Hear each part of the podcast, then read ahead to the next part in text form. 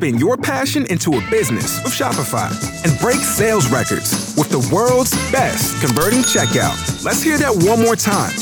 The world's best converting checkout. Shopify's legendary checkout makes it easier for customers to shop on your website, across social media, and everywhere in between. Now that's music to your ears. Any way you spin it, you can be a smash hit with Shopify. Start your dollar a month trial today at shopify.com slash records. It's December 29th. I'm Bryan Dean Wright, former CIA operations officer, and this is The Wright Report.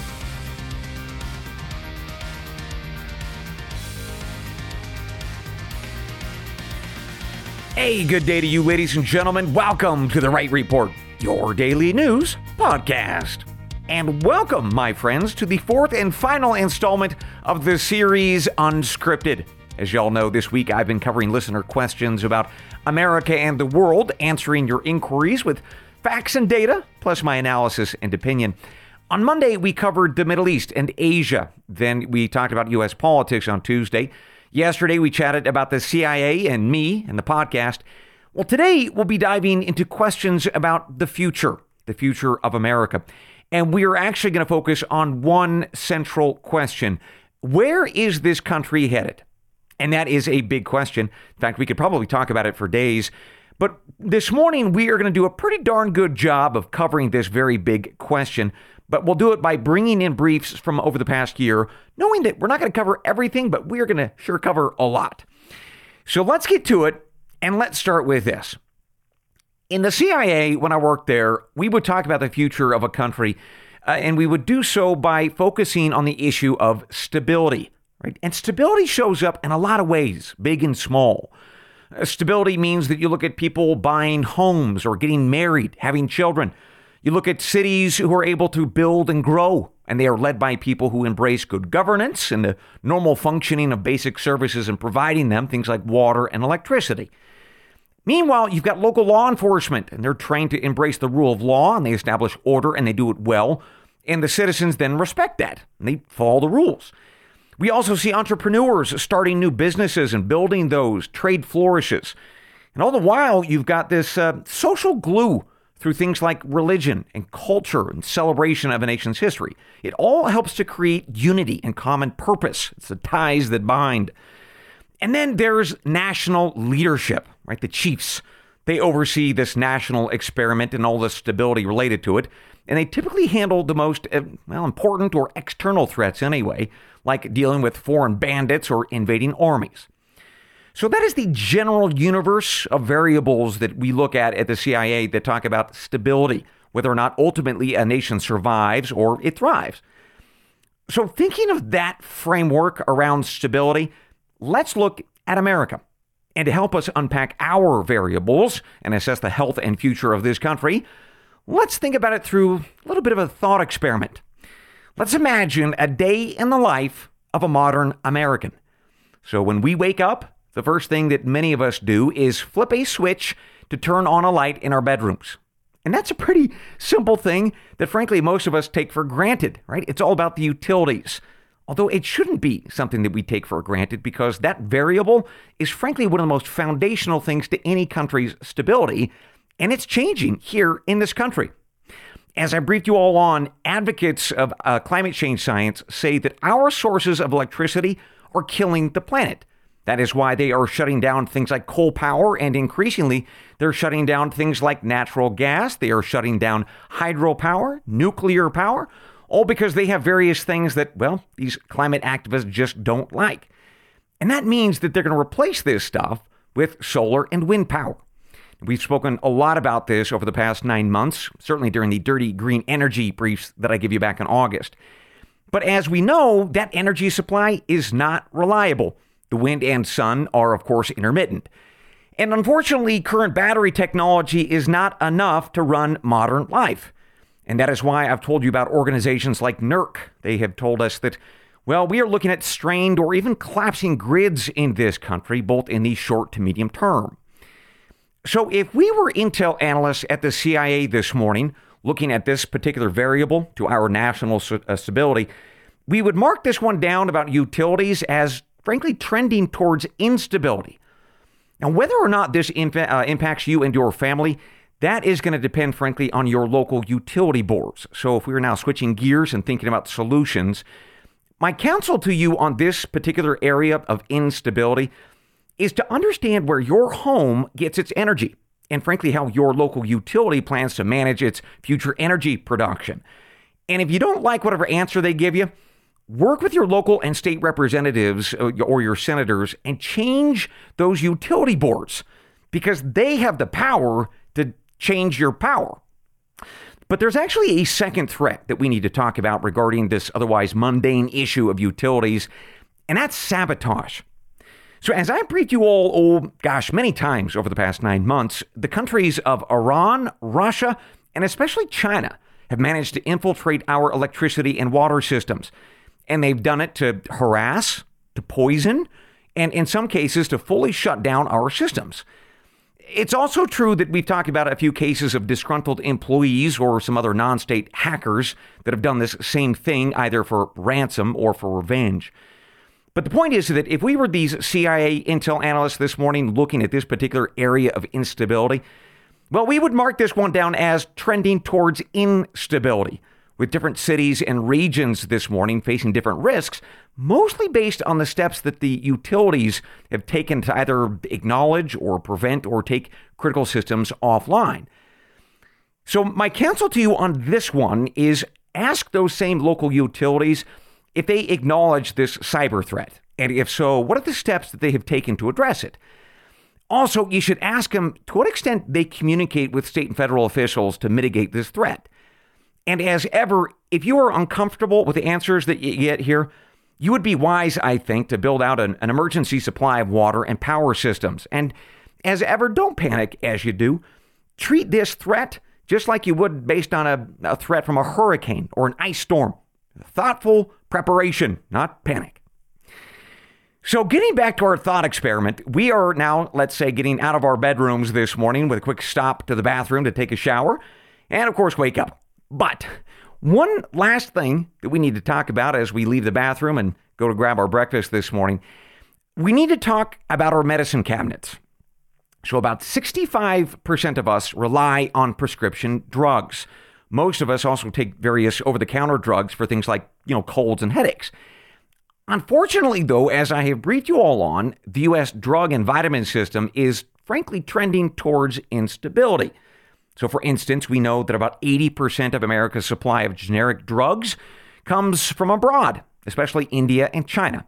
And about the same percentage, 75 to 80%, that is also true of vitamins and supplements, especially vitamins C, B, and E. So the issue is that these drugs and those vitamins have very little to unpredictable quality control processes. In fact, I briefed you on that previously. Indeed, eh, you might recall from back in August, the Department of Justice found this problem to be so bad, this inability to adequately predict whether or not the stuff that they're getting for the soldiers and the airmen and the rest is actually high quality stuff, that the U.S. Department of Defense or the Pentagon, they hired an independent lab, it's called Valisure, to do some quality control and safety testing, especially of generic drugs. Well, what they found out over the past, gosh, six weeks or so is, well, not good stuff. Indeed, one generic drug uh, that the VA has been giving to uh, military amputees was found to not work and probably would cause additional kidney damage.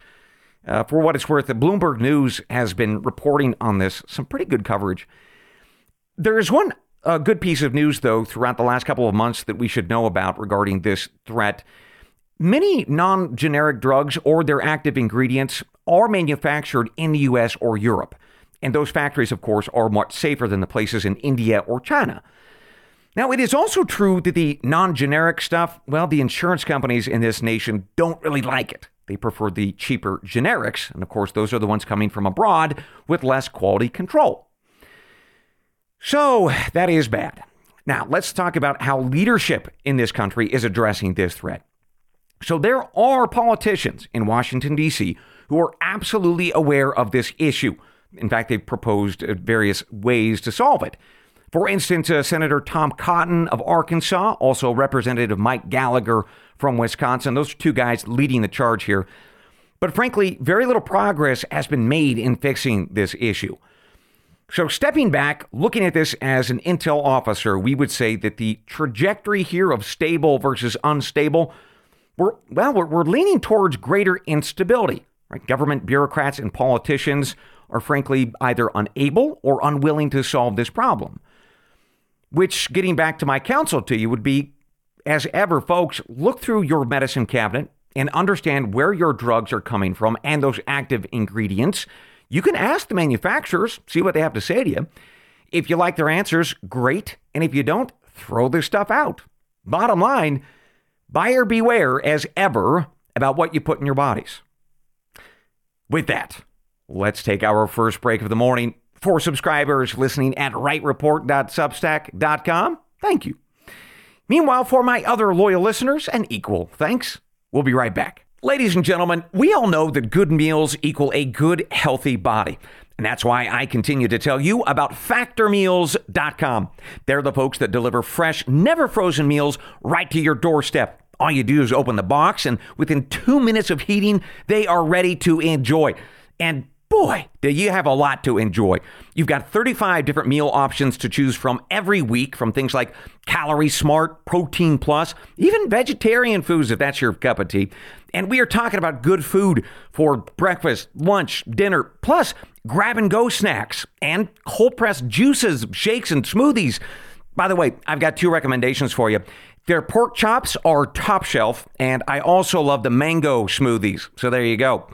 But seriously, folks, I love Factor meals. They are the perfect option for either very busy folks like me or retired folks who want good, healthy meals but don't want the fuss of cooking.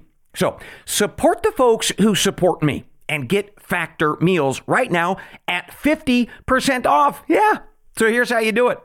Go to factormeals.com slash wright50. That's W R I G H T 50 and get 50% off. Yes, that's code WRIGHT50 at factormeals.com slash WRIGHT50 and get your 50% off.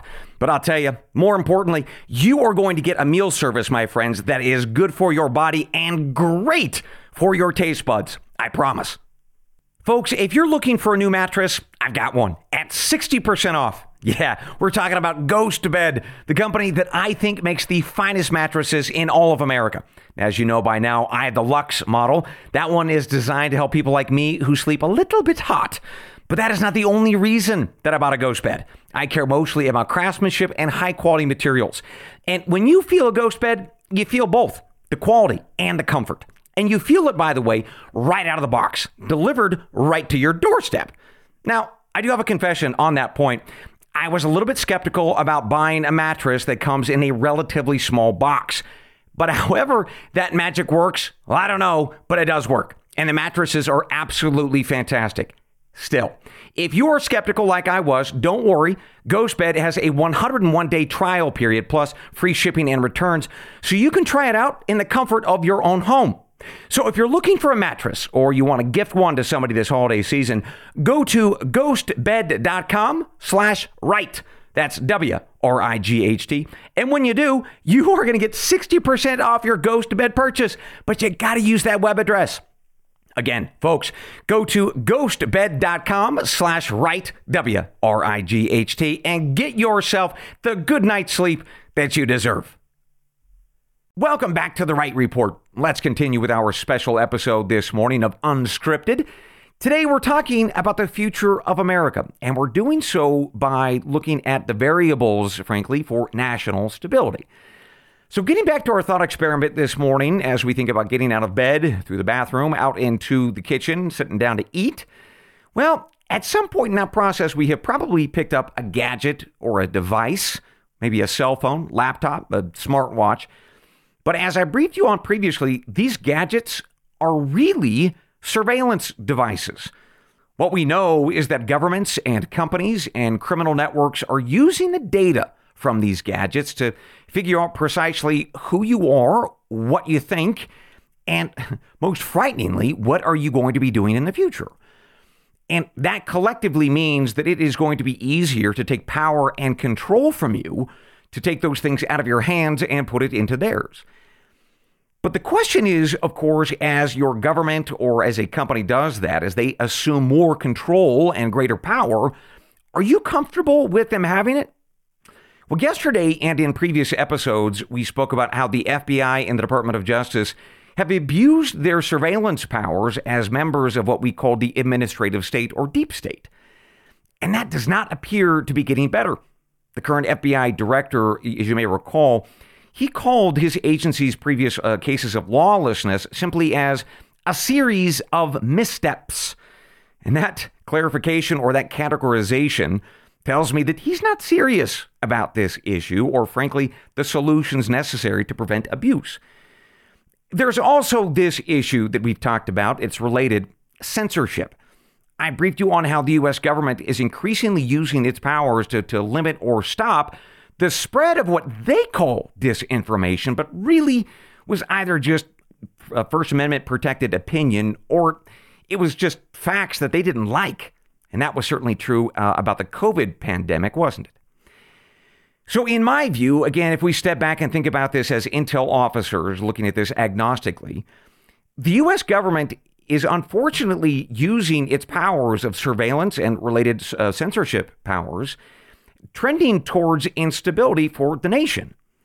So, my counsel to you, if you agree with this assessment, is first and foremost, be mindful that your current government seems to be less interested in your liberties and, frankly, more concerned about their power. We're going to talk about how to properly address that a little bit later this morning and in future episodes. But second, and meanwhile, being, uh, folks, be very mindful about these gadgets and devices that you own and understand what they are surveillance devices. Understand what they can do for you, all the great things, but also understand how they can be used against you. And that takes us to our next stop this morning in our thought experiment about the future of America. So let's say that after we get out of bed, through the bathroom, eat, we are off to work. Now, let's say that we live in Washington, D.C. this morning. I'm very sorry. And we are driving to work. Well, we need to think about crime. And here's why. Right now, in the greater Washington, D.C. area, there is a very troubling story about this country, and we need to talk about it. So, if you happen to have a map out in your minds, computers, or on your phones, you see that you've got the state of Maryland, the District of Columbia, sitting on, uh, in fact, just to the to the south, and you've got the Potomac and the Anacostia rivers. They are all led, that is to say, Maryland and the District of Columbia, they're led by local and state governments that are dominated either by Democrats or leftists. And what they have done is they've embraced something called criminal justice reform that involves reducing penalties for a whole bunch of crimes or eliminating uh, cash bail. But on the other side of those uh, two places and those rivers is the neighboring state of Virginia, which has largely avoided adopting these so called reforms and the difference between these places is pretty astonishing. And we are needing to think about this as we drive to work in our thought experiment this morning. And here's why carjackings are up 40% in Montgomery County, Maryland. They're up another 103% in Prince George's County, Maryland. And they're up over 100% in Washington, D.C. But Virginia, carjackings in the neighboring Fairfax County are down 10%. And for why that is, well, the local district attorney in D.C. blames it on Democrat criminal justice reforms, those policies. And to properly explain this, I, want to pull something from a recent NBC News article. It interviewed a criminal justice authority in D.C. and in Maryland to help us understand exactly what's going on. And these uh, folks explained that most of the crime wave in these two areas, that is to say, D.C. and Maryland, it's being driven by mostly teenagers because these young adults no longer have any legal consequences for their behavior. Indeed, their, their excuses for the carjackings include I needed a ride or I didn't want to wait for the bus. Meanwhile, others told uh, the police officers and other uh, district attorneys that they were watching their friends do this to steal cars and they didn't get punished. So they did it too. By the way, this is also happening with retail crime, mostly these same kids and the same justifications. There are just no consequences. Indeed, I, I gave you on a, a brief about that. I believe it was in September. Plus, we should consider this. About half of the violent crime and property crime in this country, it's not reported. So that is according to the Department of Justice, by the way, which surveyed people in this country and asked them why not? Why were they not reporting these crimes to police? And it's because your fellow Americans said that they didn't think that the police would do anything about it, either because of these so called criminal justice reforms that have no teeth in terms of consequences, or they said that the police have been defunded and there simply aren't as many cops on the beat to report when, I, when a person does call. So, just to emphasize, all of this, these so called reforms, are being led by Democrat leaders of cities and states, or they are being inspired or pushed by activist groups like Black Lives Matter or the various defund the police leftist movements. All right, so the point is, as we step back and we look at, at this as a potential CIA analyst might, and we explore this issue of crime this morning and what it says about the future of America, well, the trend is clearly towards more instability. It's a, a continued walk, as it were, towards a collapse of law and order. So, as that is true, my counsel to you is this y- y'all have a, a very tough choice. We all do. We can either leave these uh, cities and states that are run by Democrats or radical leftists who have adopted these various leftist policies, or we can choose to stay. And if we choose to stay, we have got to get organized on a local level to change leadership, especially for the very important positions like mayor and sheriff and district attorney. And if you stay, well, there's also this uh, you might want to purchase and learn how to use a weapon. Also, what I've seen abroad when we have these kinds of societies and cities, neighborhood watch programs can actually be quite effective patrol programs. You hire outside folks to come in, usually armed, and they keep a closer watch for you than perhaps the local police might. Nevertheless, that's my counsel to you this morning on what we can fairly say is, well, a series of indicators that say that we've got more problems coming down the pike in terms of crime.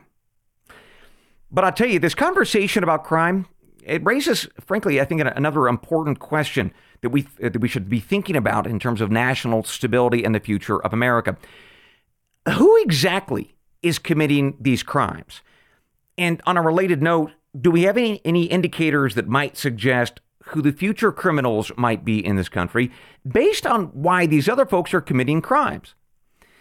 Because I think that that would be helpful when we start thinking about the future of America and assessing what direction of stability we're, we're going towards. So the answer is actually yes, we have some pretty good data on who are committing crimes in America, at least related to the property crimes, and who might also do that in the future. So, first, let's talk about the current criminals, specifically the folks who are committing these property crimes and retail crimes. Data out of Washington, D.C. and Maryland show us that, as I covered, they're mostly teenagers. But here's the important part, folks it's mostly young adults without dads. And I shared this with you a number of months ago in a brief, but let's remind ourselves of this next, frankly, shocking fact. America has the highest rate of single parent households in the world. About 25% of our kids are living with just one parent, and mostly just their moms. But that is only part of the story. So if you unpack those numbers a little bit further and splice and dice them, about half of the black kids in this country live only with their moms. About 30% of Hispanic kids live only with their moms. And it is then those young adults and those young communities who are then being impacted by the crimes that these kids are committing, especially in places like DC and other major cities. So that is uh, as of today and looking backwards. But how about tomorrow, in the future, say five years' time? Well, what the data show is that the trend here is getting worse, especially for black families. There are more single black moms today leading their families than in the early 1990s. The exact same thing is true for Hispanic families as well. For what it's worth, white families are about the same number of white single mothers today as there were back in 1990. So, if we're being honest about how we should best forecast how this issue plays out likely for the future regarding national stability, well, we are going to have a lot more troubled kids, folks, coming from single homes, mostly affecting those neighborhoods and in those cities that have mostly black and brown kids. Now, I realize that at some level that is politically incorrect to say, but that's okay because we're looking at this not through the lens of politics, but we rather are looking at this through the lens of stability and the future of America. And we're doing so logically and dispassionately. So everything we talked about is factually true. So if that is then the trend, politically inconvenient as it may be, my counsel to all of us is that first and foremost, we just need to talk about this. We need to do it with kindness, with compassion, but we need to talk about it because these young people don't have dads and their moms can't do it all. That's just the flat out bottom line. It also means that as we discuss this, we can quite quickly reject any talk or any excuse about uh, systemic racism driving these kids or their criminality. That's not true. Ladies and gentlemen, America needs leaders in these communities. That we, we need moms and dads, especially dads, to stay together and raise these kids. And ultimately, we need politicians that are honest about the problem, honest about the numbers, and ultimately the consequences for us all. So that's one group of folks that are likely to be involved in criminality both now and in the future. And just to be clear, the trend is sadly towards greater instability. But there's another group that we need to talk about. And to do this, let's remind ourselves of a brief that I gave you a while back with data from the LA Times and the Kaiser Family Foundation, or KFF. And here it is. About 75% of illegal migrants at the southern U.S. border are coming to this country because they are dirt poor, they have no skills, they don't speak English, and they very much need things like food, medical care, housing, jobs, and money. So let's put aside for them uh, a moment the financial burden of all that on you as taxpayers. So, knowing that 5 million of these kinds of illegal migrants have now passed into this country over the past, well, three years or so, what are these folks going to do when they come to this country and look for jobs? Well, as I explained earlier this week, the AI revolution is pushing this economy in this country towards fundamentally needing fewer people, right? Even fewer of these types of workers that are coming in that have no skills or advanced training. So, what that translates to be is that a lot of these folks are going to take the most menial jobs that they can find, like in food delivery or yard work. And that's not going to cut it in places like New York, where the average rent in uh, Manhattan is over $5,000 a month right now. In Chicago, it's about $2,000 a month for rent. In Denver, it's about $2,100 a month for rent. And that's the reality that is now awaiting the 10,000 illegal migrants who are coming over the border every single day. The question then, to my mind's eye, and I think any reasonable person, especially if you were a CIA analyst looking at this uh, in terms of another country, at what point do these migrants start engaging in criminality? Either because of economic desperation or boredom or moral depravity?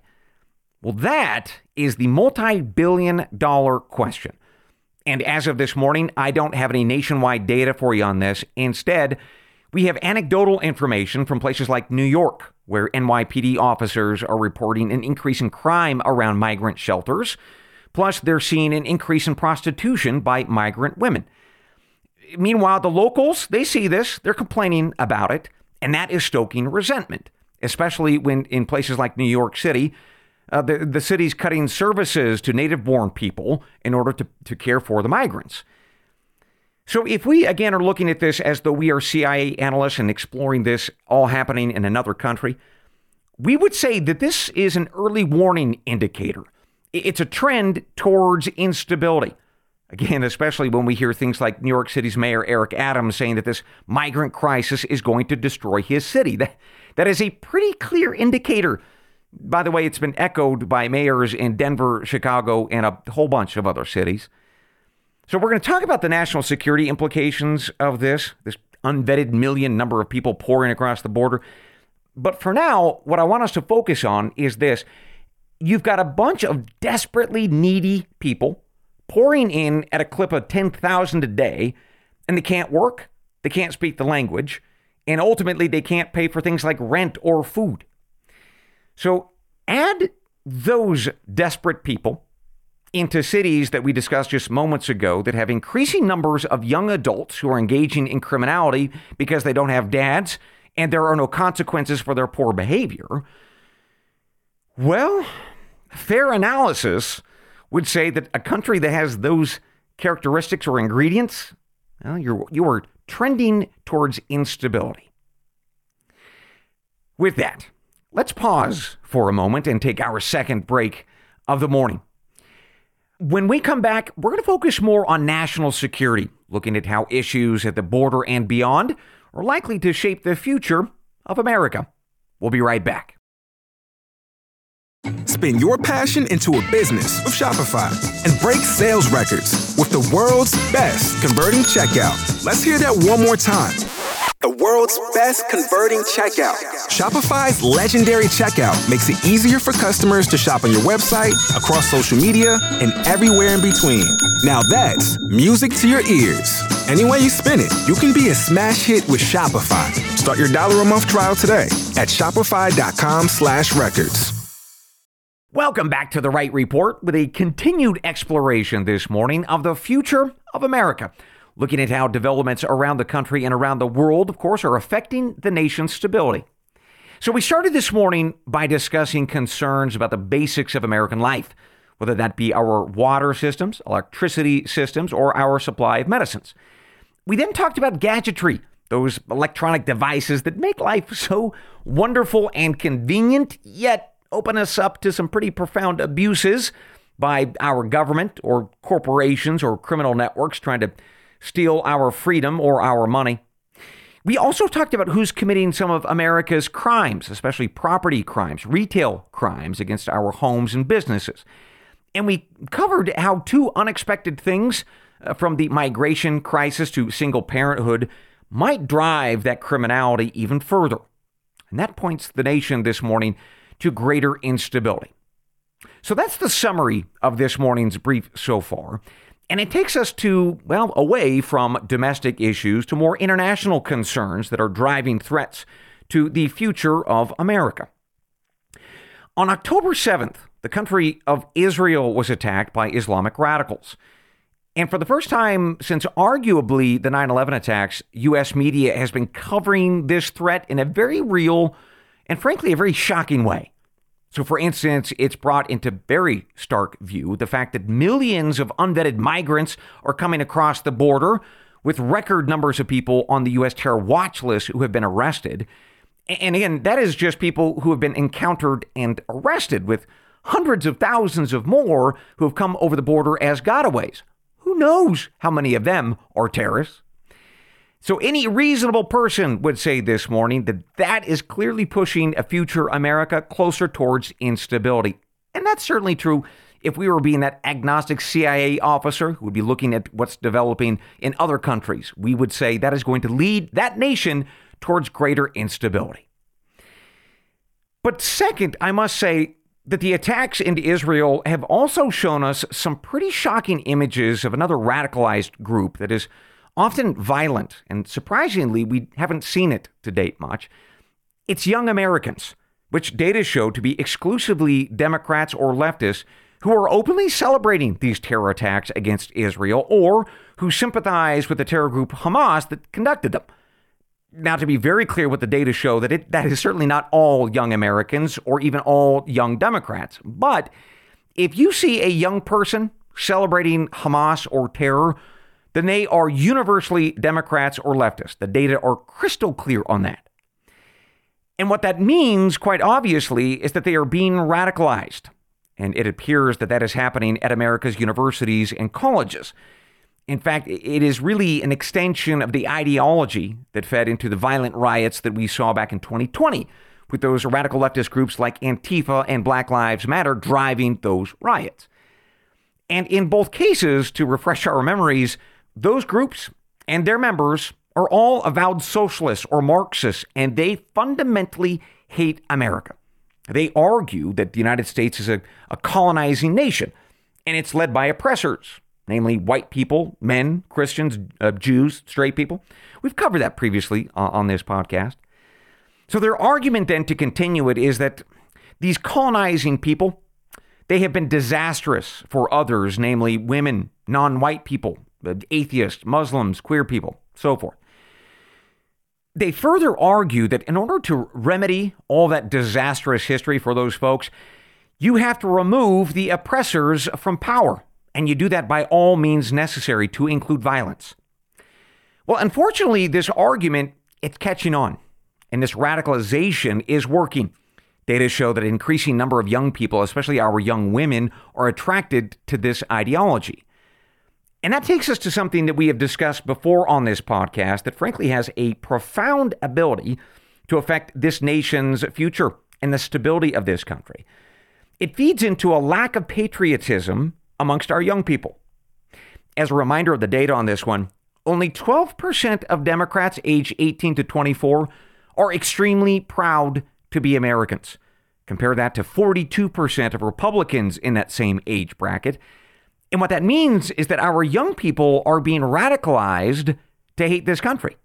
And it is mostly coming, as we have seen over the past several months, from American campuses and radicalized professors. We might call them the generals, as I was discussing the concept of radical Islam and who's leading that ideology. Those are the true ideological believers. Now, it is also true that we should uh, shift some blame to social media. They are playing a role in this radicalization, like the Chinese owned t- uh, company TikTok, amongst others. But no matter whoever or however this message of hatred and violence against this nation is being spread, the point is if you have a bunch of young people that aren't, are not proud of your country, they're not going to fight for it. And as just one indicator of that, we are seeing it reflected in our military's recruitment numbers. They are down. That is to say, other than the Marine Corps. Apparently, the Marines are focused more on the folks who are attracting young men that have the greatest love of country and are willing to sacrifice. At least that's what the data suggest. I should also mention here, and it's very important to think about in terms of stability of the future of the country, that one of the, the reasons that the military is, is suffering in terms of its recruitment numbers is the obesity crisis, just the military's ability to recruit folks who are in shape.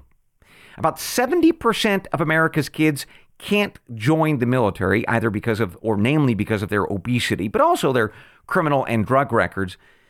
Painfully, it's not just the kids.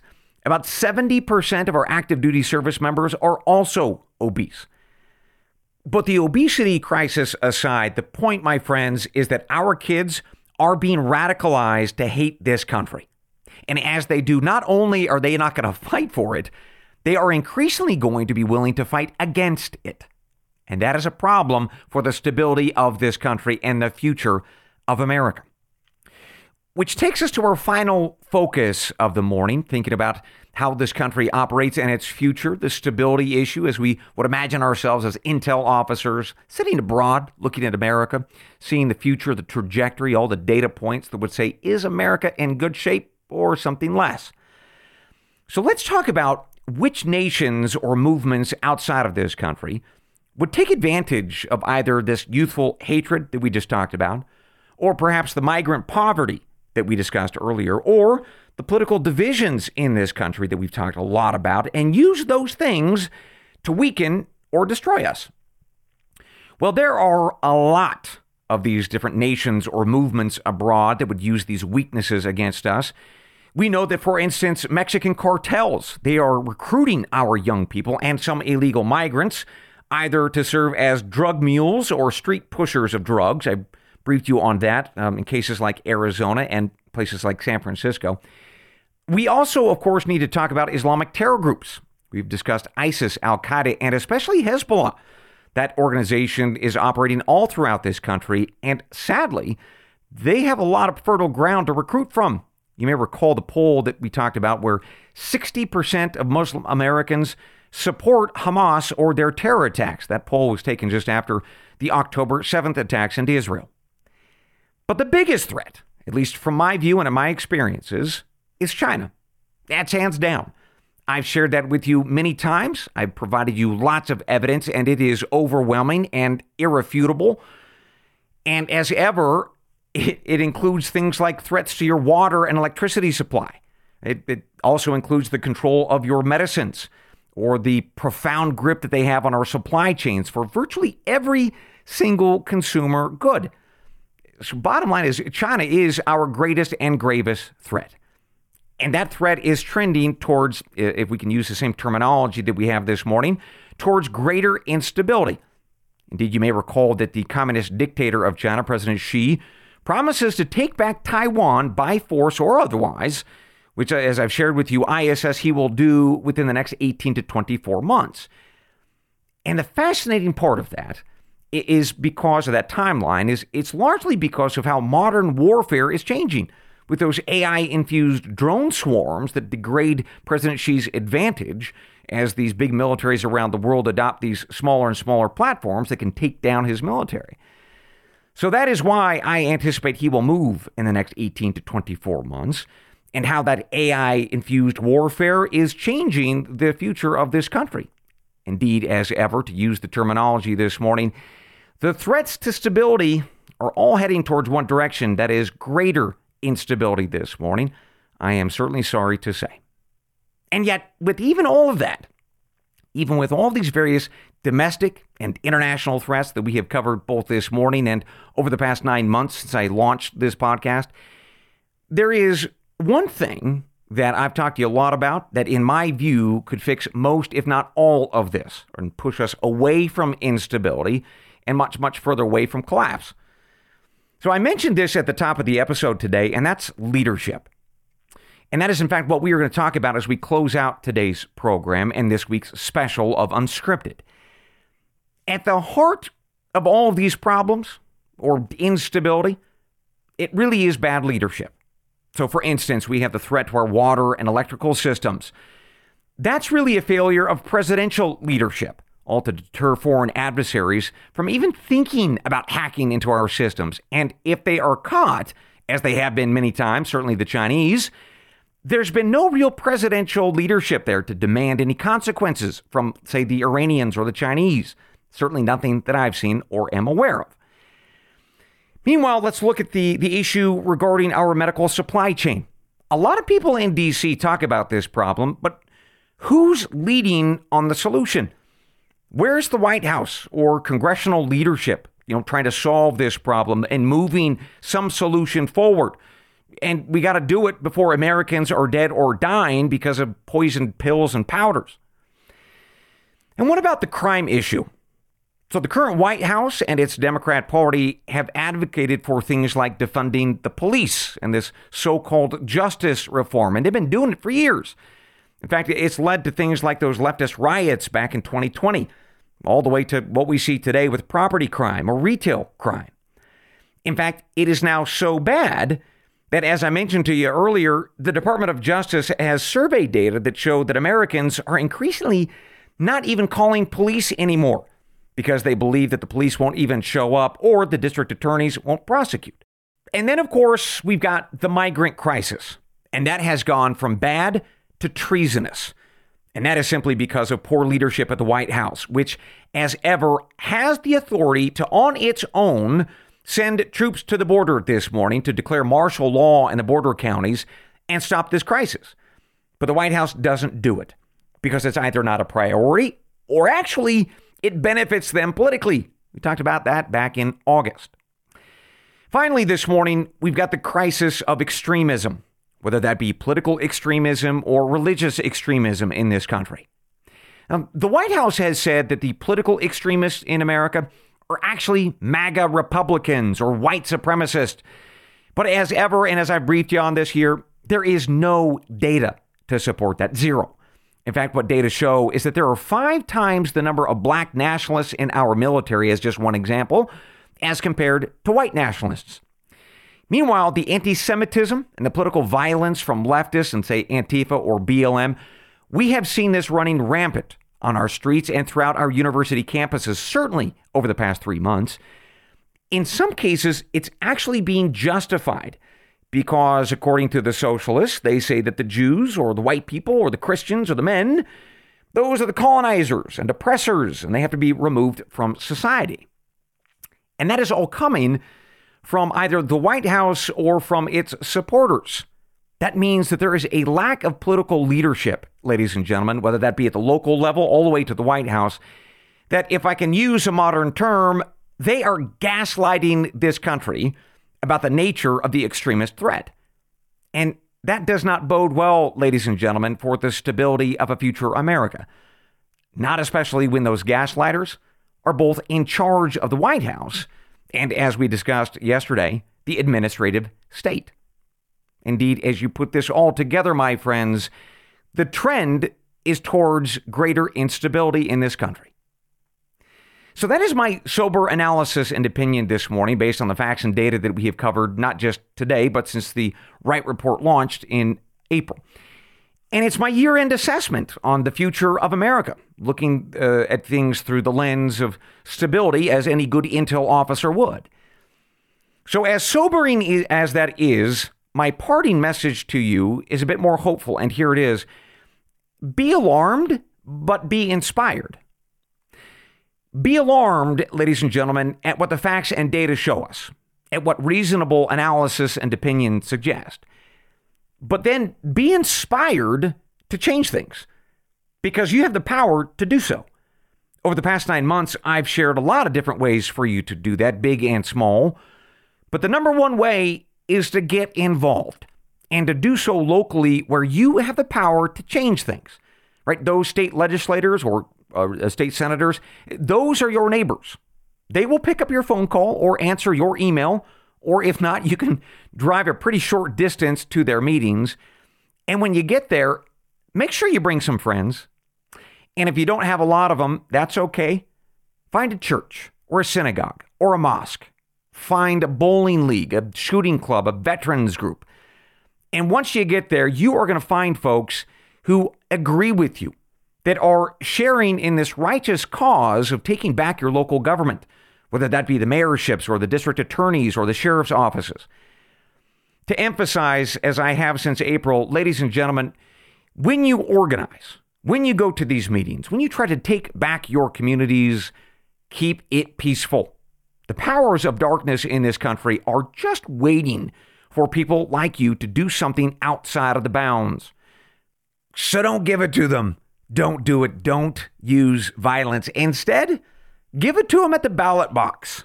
That is where you will take back this country, my friends, one city and one state at a time.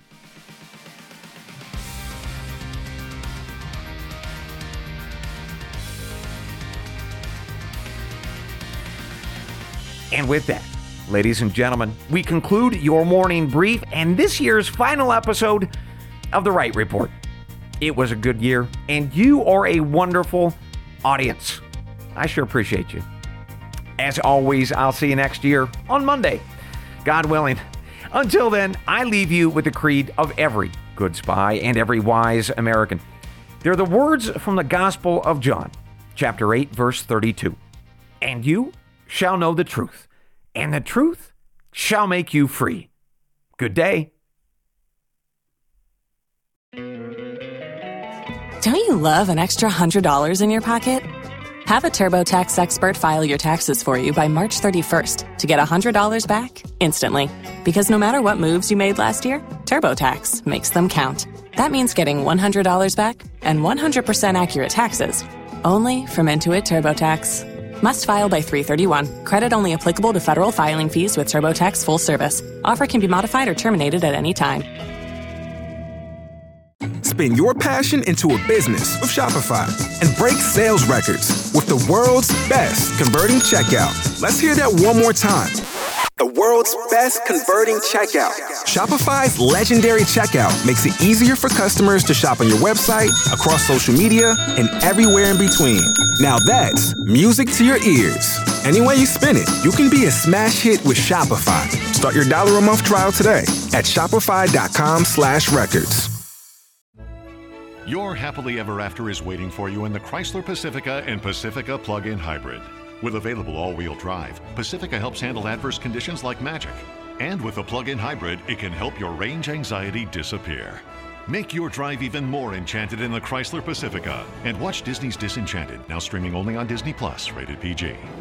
Disney Plus subscription required. Must be 18 plus to subscribe. EPA estimated 520 mile total range with a fully charged battery. Actual mileage may vary.